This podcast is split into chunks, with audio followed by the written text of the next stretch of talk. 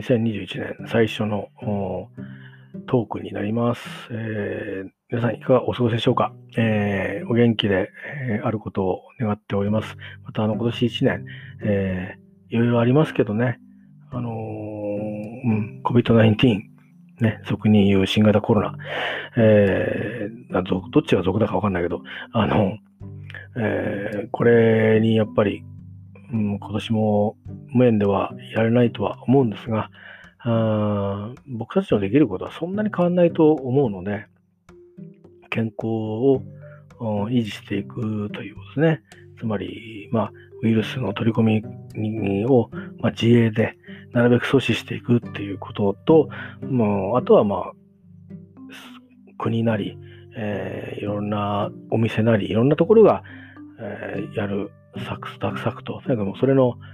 掛け算、足し算とかそういうようなあことになると思うので、えー、なるべく、えー、取り込まないでかからないっていうことと、もうかかっちゃってても、うん、移さないようにするために、まあ、マスクを欠かさないというようなこととか、ね。うん、別にマスク代なんか誰からももらうわけじゃないわけですけど、まあ、一応10万もらったのか。一応10万もらったのか。あまあまあまあ、一箱1000円換算とすればね、1ヶ月に、まあ、あの、1日1枚さ、最低限なんでしょうね。だから1箱ってことで言えば、まあ、1000円として、うん、1ヶ月ぐらいとすると、1万2000円ね。で、ですから、うんそれぐらいのコストで、えー、まあ、10万もらってるわけだからね。あの、一応、まあ、何年かは、あの、経っても、いいっていうことになるんでしょうけどね。でもまあ、実際にはあれは、子供にまで支給されてるけど、実際には、まあ、やっぱり、いろんなことで食収入が下がったりとか、一時的に仕事がなくなったりとか、うん、要は一時的にって言いながら、実際は割ともうこの先どうなっちゃうんだろうってぐらい仕事の当てがないとかっていう、うん、ことが緊急にドーンと起きてる人のためにお金をっていうふうにやったんで、あれは、今度はでも本当失業してる人のためにお金をドーンってやらないといけないような気がするんですけどね。まあいいか。俺が言ってもしょうがないか。うん、私もいつ失業するか分かりませんからね、本当にそう思うんですよ。あの、金額もいくらがいいか分からないけど、なんか、な借金ばっかりして良くないとかいろいろ言う人いますけど、今借金しなくてどうするんだって思いますよね。今借金してでも人を救わなくてどうするんだっていうふうに僕は思うんですよね。それ以外に手がないですからね。えー、あの、結局、例えばなんか罰則付きの法律作ろうとかっていうふうにしてるような話も聞きましたけど、結局、あの、おっかないのは、結局、あの、まあ、例えば車の運転とかでスピード違反で捕まってどうのっていう、ね、まず、まず罰金があり、さらにその程度によっては、あ略式起訴されて、なんなら裁判所呼ばれてみたいなね、そういうふうなことがあってっていう、まあ、例えばある、あるスピード違反に対してそれだけのことを手間をかけてでも、次やられたら人の命が奪われるし、でそうやってなるよ、だからみんなやっちゃダメだよっていう、まあ一つの戒めにもなるわけですよね。厳罰ってそういうことですよね。だけど、あのえー、こんなことやったら生きていけないっつってみんなが破れば全然意味がなくなっちゃうわけですよ。そういうものって。うん、今は、あの、そんなにみんながそこまで、あの刑罰が効いてるやつは、そこまでしてリスクを冒すかよって思ってるものだから、あの必要がないから犯さない。だけど、あの中に、いやいやっていうんで、ちょっと、ちょっと今日急いでたんですっていう、これぐらいいいかと思ってっていう人と、あのもう腹から確信犯で、いやもうスピード出して遊びたいっていう人と、こう、いて、それが捕まるっていう、危ないんだよ。つって、あんたたちがいるから、こうやって事故がなくならないんだとかって言われて、まあ取り締まりを受けることで、やっぱやばいらしいよっていうことになって牽制級になるんですけど、こういうね、なんかその、なんていうの？お店を何時に閉めなさいとか、どこまで盛り込むのか、何を、何をあの罰にするのか分かりませんけど、うん、それずっとチェックしてなかったりしたら、結局密告するみたいなことになるし、言われたもん負けみたいなことにもなるんですよね。そうすると、なんか、じゃあやめようかって結局そういうことになるか、みんなで、みんなで言うなよって言って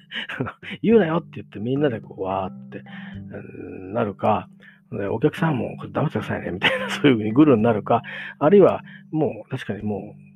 うちゃんとやったようにするんだけど、あそこはいいらしいよ みたいなことになって、えー、ね、その街が逆に 感染源のなんかものすごい濃密なところになっちゃったりとか、あそういう可能性もね、ありますからね、えー、本当にあのー、よく考えた方がいいと思いますよ。なんか、うん、罰、罰を与えるよりも、とにかく金を与えた方が僕はね、今回の方がいいと思いますよ。あの、お金を与えて休んでもらうっていう。うん、だって、人が集まるから移るっていうんだから、集まらなきゃないのが一番いいんだから、うん、で、それを繰り返すしかないと思うんですよね。あの、そうやって減らしていくっていうこと。うん、あのひどくなったら、ストップっていう。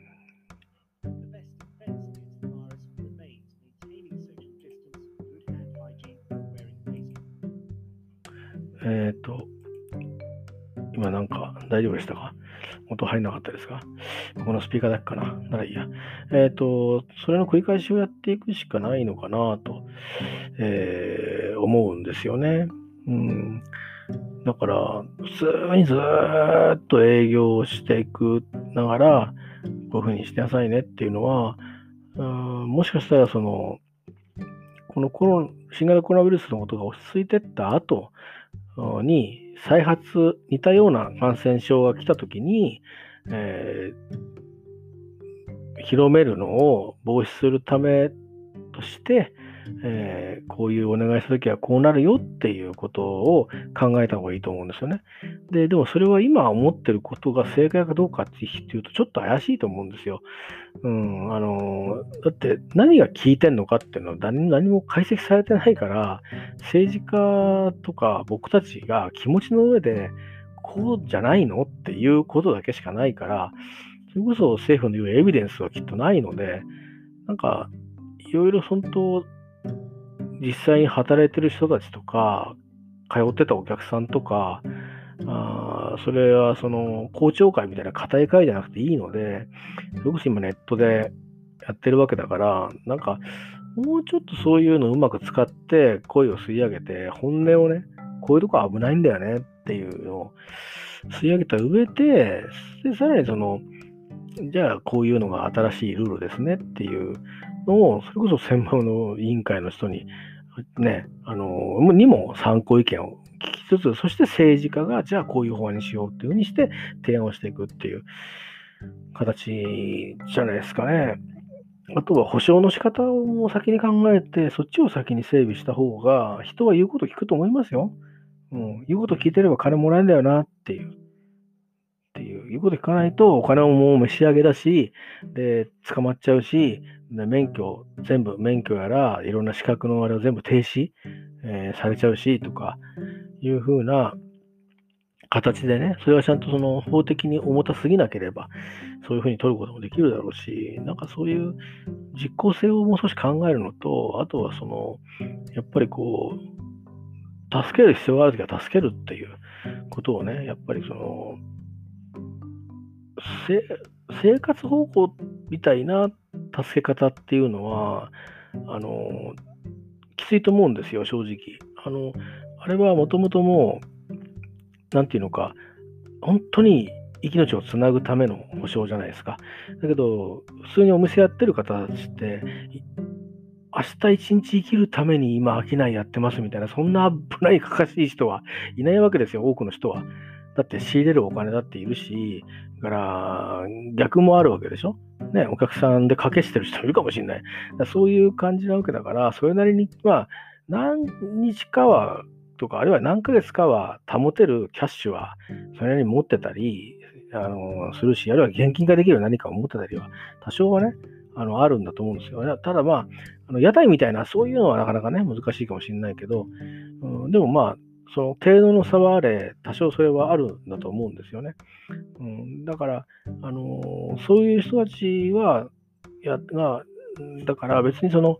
保証してほしいのは、例えば人を使っていたり、から場所を借りていたり、それから、まあ、例えば食べ物とかだったら、じゃあ休みますって言って、えー、じゃあもういいの休みってしていいのかって言ったら、あの、いや、これだけだと一回かき回さなきゃいけないんで、とかっていう手間もあるわけじゃない。ね。で、そういうことで、ただ、かき回すだけだったら原料いらないけど、原料を使ったりもするわけだから、なんかその、何にもしてないけど冷蔵庫を動かさなきゃいけないとか、光熱費がかかるわけだしね、まあ、だから家賃、一組一組で家賃っていうのはかかるわけだし、でかつその人たちの生活もあるわけだし、でその人たちがまるまる、例えば、まあ、1ヶ月売り上げが100万あったって言ったら100万よこせっていうのは、それはあれですけど、まあ、100万渡せないけど60万渡せようというぐらいなね、ことは、なんか、まあ、イギリスだと80万とかは渡るわけでしょ？サラリーマンただ80万、例えば来るわけじゃないですか。ね、条件はあると思うんで、全員が全員じゃないと思いますけど、で、まあ、で、あの、ドイツとかだと、まずは、つって6割っていうふうにして、あのー、来るっていうのがあるから、まあ、だから6割って割と悪くない数字だと思うんですよね。だったからって4割減だけど、それはしょうがないですよね。通勤がなくなる分だけ経費なりコストなり必要な食費食事とかだって少し節約する余地が出てくるわけだから、あの命をつなぐプラスアルファ普通のの文化的な生活を維持して、えー、行くっていうことについてをちゃんと国が見るという。国しかないじゃないですか、それって。つまり爆弾が飛んで来た時に助けてあげるってことをするのと同じことなんですよね、それってね。だから鉄砲のあのミサイルのミサイル一発買うっていうのが悪いとは思いませんし、全然。だけど、ミサイル一発買うのじゃなくて、人々のためにそれを使うようにシフトするっていう、そういう時期ですよっていうことですよ。外外から来たら、ちょっと、それはちょっと一発は無理だと。一発弾薬少ないけど今年はと。うん、それは人にみんな、人に人間にかけるからっていう政治判断をしてもらうということで、それから政治判断じゃなくて法律でもうそれはすぐできるんだと。こうそういうそういう宣言、あることを宣言すると決めたらそれはすぐ適用されてみんなにお金が渡るんだと。事業者に渡るんだ。だから雇用は維持されるんだ。そして事業者自体の経営はあのいつかできるから、あの、言うことを聞いて店を閉めるんだとか、ね。で、どうしてもメンテナンスしなきゃいけないことだけは続けていくっていう。営業はしないっていう。そういうふうにして、言うこと聞くと思うんですよ。うん。で、大会社とかはね、何万人っているんだよっていうことかもしれないけど、何万人いようが何億人いようが、うん、しょうがないじゃないですか。うん、そんな嫌だったらどっか外に売ればいいじゃないですかってなっちゃうぐらいな。それぐらい、やっぱり大事にしなきゃダメなんですよ、国民を。大事にしなきゃいけない。食わせなきゃいけないんですよ。あの、こういう、こういう時は。戦争と同じなんで、えー、ある意味。しかも負け、負け戦と同じなんで、あの意味もなく、仕掛けてないんだけど負け戦っていう、そういうのと同じだから、ミサイルが飛んできちゃいましたっていうのと同じなので、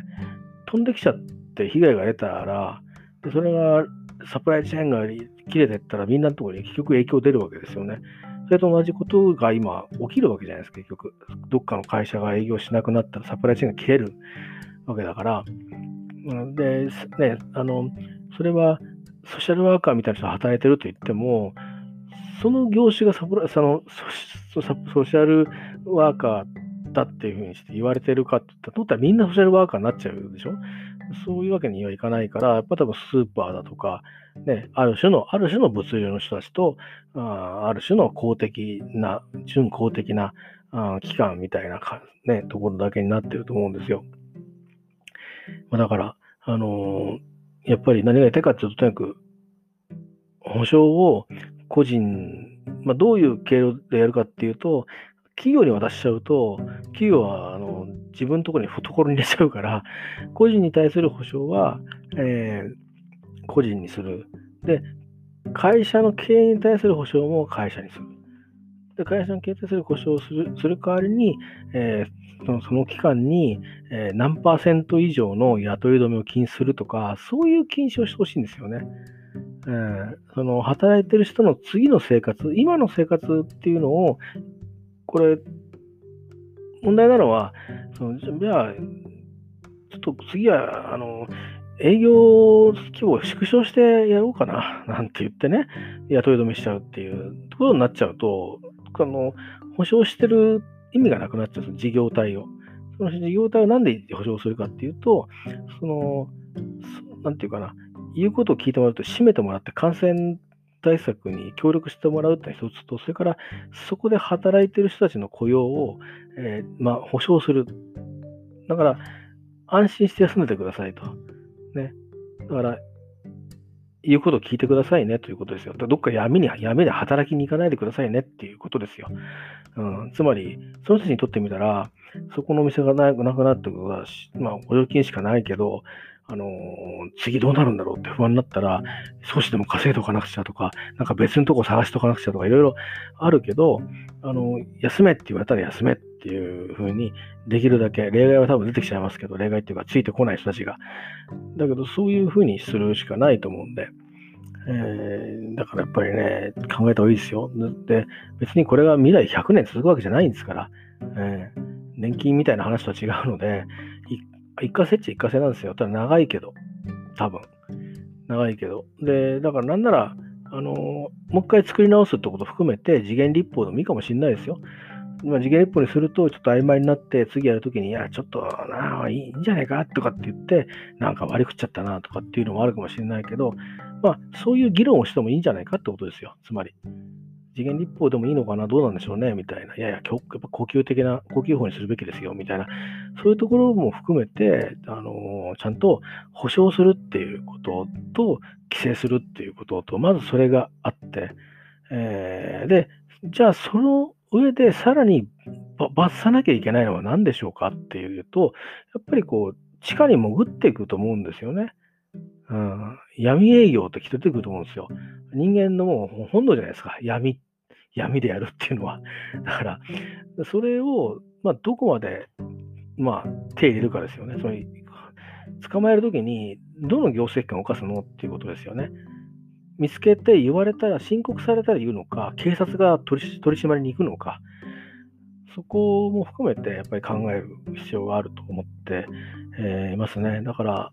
よくちゃんと、うん、冷静な議論を、うん、期待したいと思うので、なんか今、拙速に考えてほしくなくて、拙速にやってほしいのは、いや、急いでやってほしいのは、あの保証です、とにかくね。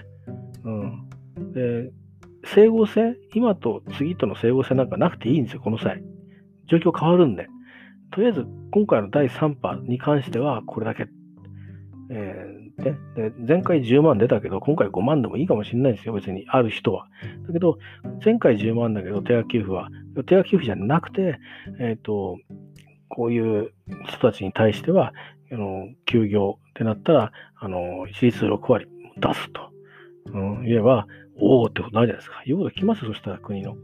うん、で、そういうわけでもあるし、で、まあ、全員、いきなり全員、国民全員にっていうのが難しいんだったら、ああでも、その休業の対象になる業種は必要ですよね。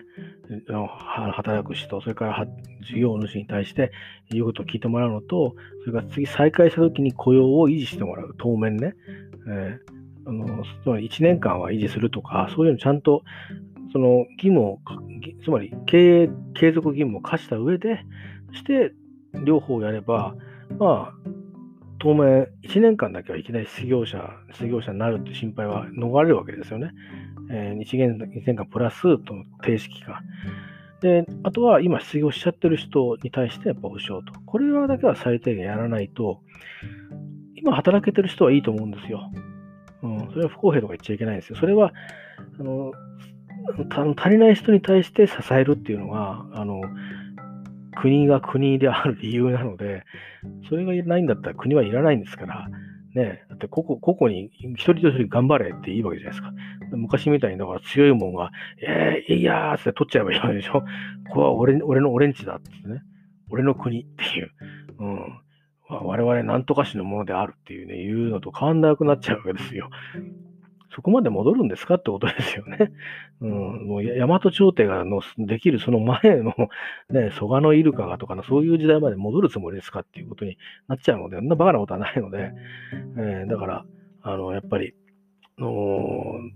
そんな風にね、他の国ができてるんだから、うちの国だってできないことはないと思うんですよね。えー、いや、ただやる気になるかどうかっていうのと、日本の場合はもともと積み上げた1000兆っていう借金があると。その1000兆っていう借金に対して、これ以上借金を組み上げるっていうのは、あまりにもね、ちょっとやりすぎじゃないかって言うかもしれないんだけど、そんなこと言ったって、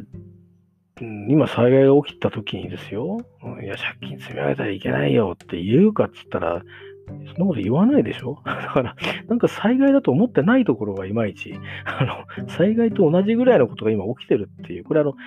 あれですよね、あの、言ってみりゃ映画とかである、あの、いわゆる最近、なんか兵器、もしくは、あの、なんか研究室から漏れてとか、あるいはエイリアンが来て、なんか変なあの変なものがみんなのこう体の中に移っていっちゃって、どんどん伝染していくっていう、で、バタバタと死んじゃったり、ゾンビになっちゃったり、なんかしないけど、口から変なもの出てきたりするっていう、あの、それとほぼ同じことが起きてるんですよね、これ。うん、ステルス性が高いですから、うん、だから、どうしてそういうふうに見れないのかなって思うんですよね。だから借金じゃなくて必要なコストなんですよ。国をつなぐための。必要なんだから使いましょうっていうだけですよね。ただその使うときに、あの、本当に必要な人に届く、すぐ届くっていう、うんために、えー、やっぱりそれなりの、あの、やり方で急いで決めなきゃいけないんだったら、そんな重たい法律の議論から始めるんじゃなくて、あの、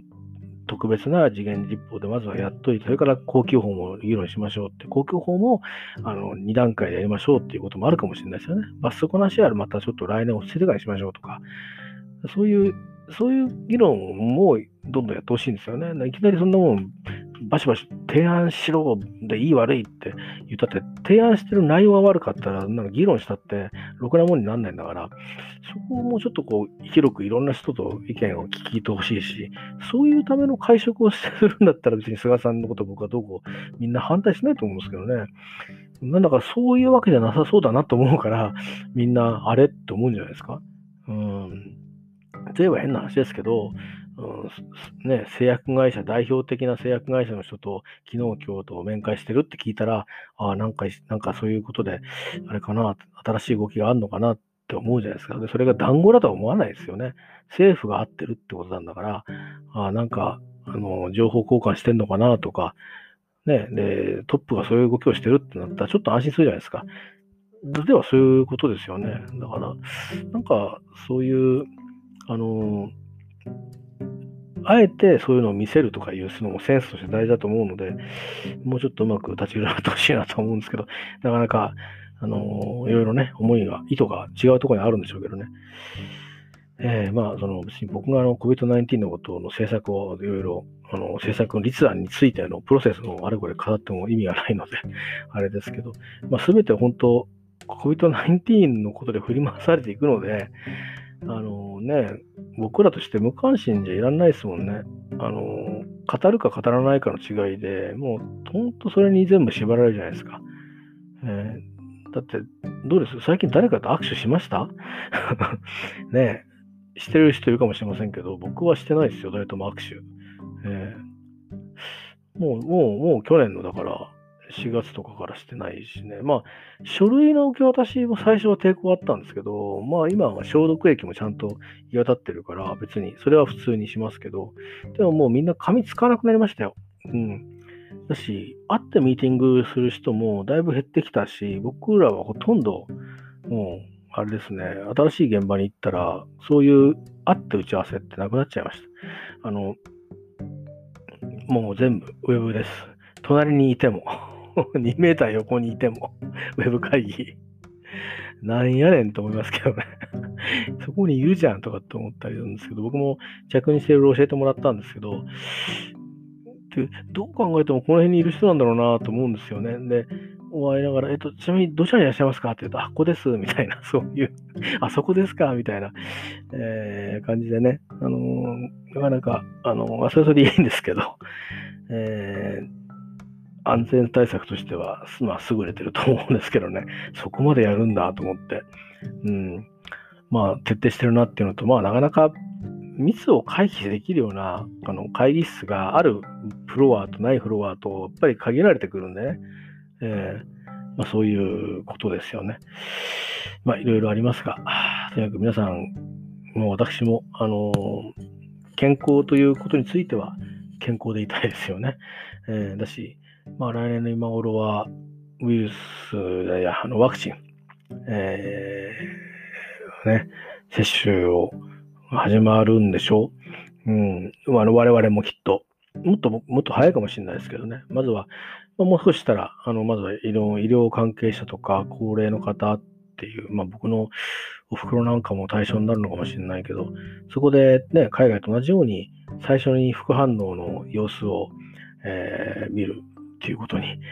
えー、一緒にそういう情報を取るってことになると思うんで、なかなか大変な役目を担うわけですよね。これまた、まあ、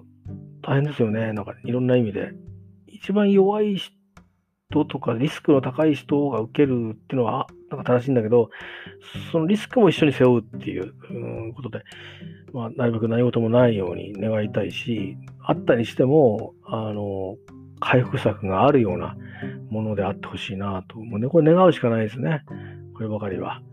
え、先にどっか誰かアジア人の人が先に打ったりとかしてると少し安心なんですけどね。でも、結局個人差があるので、なかなかね、あの、人種の違いだみたいな、なんか、モンゴロイドと、あの、とかなんとかって、そういう話じゃないでしょうから、なかなかね、えー、難しいですね。難儀ですね。本当に一筋縄ではいかないことばかりがなんかずっと起きてて、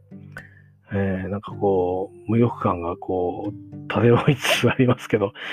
えー、慣れてくっていうのはいい反面、これ、この病は慣れると負けちゃうっていうことなんで、まあ、常にどれだけこうフレッシュでいられるかっていうか、気持ちを新たにいられるかっていうことをね、根比べっていう感じがね、しますね。えー、僕なんかは秋っぽいんで、あれなんですけど、まあ習慣にしちゃうしかないなっていう感じですね。本当に。なんか習慣になっちゃうんじゃないかな、だから。だけど、逆にだから近づくのが怖いっていうのが残ったまんまになっちゃうかなとかってちょっと怖くもありますよね。うん、なんかこう、まあでも若い子たちは結構みんなね、遊びに出てるからね 構わず。まああれはあれでちょっとあの、映るっていう可能性で言うといいのかよって思うけど、なんかちょっと安心はするんですよ、僕は。進めはしませんけど、なんか人と人とがこう触れ合うっていうところに対して、それをこう、もう一緒に捨ててっちゃうと、なんか人間らしくないなって思うんで、あのいずれみんなが健康でいられるような状況になった時には、あの普通にね、そういうことが、あのもありつつ、まあ、ちゃんと予防するっていうか、そういうのを生活習慣に取り込むことで、えー、うまく、ね、バランスできると、ね、ありがたいなと思うんですよね。さあ、今日はなんか、素人が、あの、あれこれ言いましたけど、所詮は感想言っただけなので、まあ、誤解しないでいただければと思います。あの、別に僕は何か詳しい知見があるわけでもないので、日頃なんかあの思ってたり感じたりしたことをちょっと喋ってみたという感じで、えー、2021年最初のトークは COVID-19 の、えー、対するうん今後のあの希望を 述べましたけど、えー、いろいろ反対する人も多いけど、必要なとこにはお金出そうねっていう、僕らは、僕はそれは僕の税金が使われたりしても、えーいいいいと思うし、あとは今後先に借金つけますみたいなこと言うけど、僕らも散々つけ回されてるんで、お互い様だと思うし、国が、国滅びて産がありじゃダメだろうと思ってるんで、えー、滅びる前に、あの、まず人を救いましょうと。うんえー、人を救えばきっと産がも保たれるし、この国土というものもね、保たれるんで、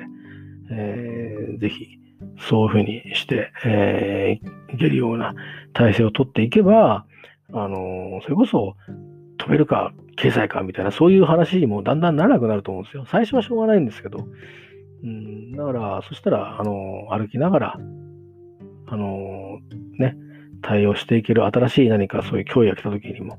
えー、一時的に止めるにしても、社会的なコンセンサスが得やすい。うん、だから、あの、リーダーたちや関係する機関もスタンバイに入りやすいっていう、そういうね、ことができるようになると思うので、えー、まあ、まさに自粛なんていうのはね、あの昭和の遺産ですけど、あのえー、その前からもともと言葉はあるわけですけど、でも違う意味でね、今やってる自粛ってのは多分その昭和の遺産なわけですよね。えー、だから、あの、そんな風になればいいなと、え、思います。まあ、いい一年になりますように、え、今年もよろしくお願いします。では。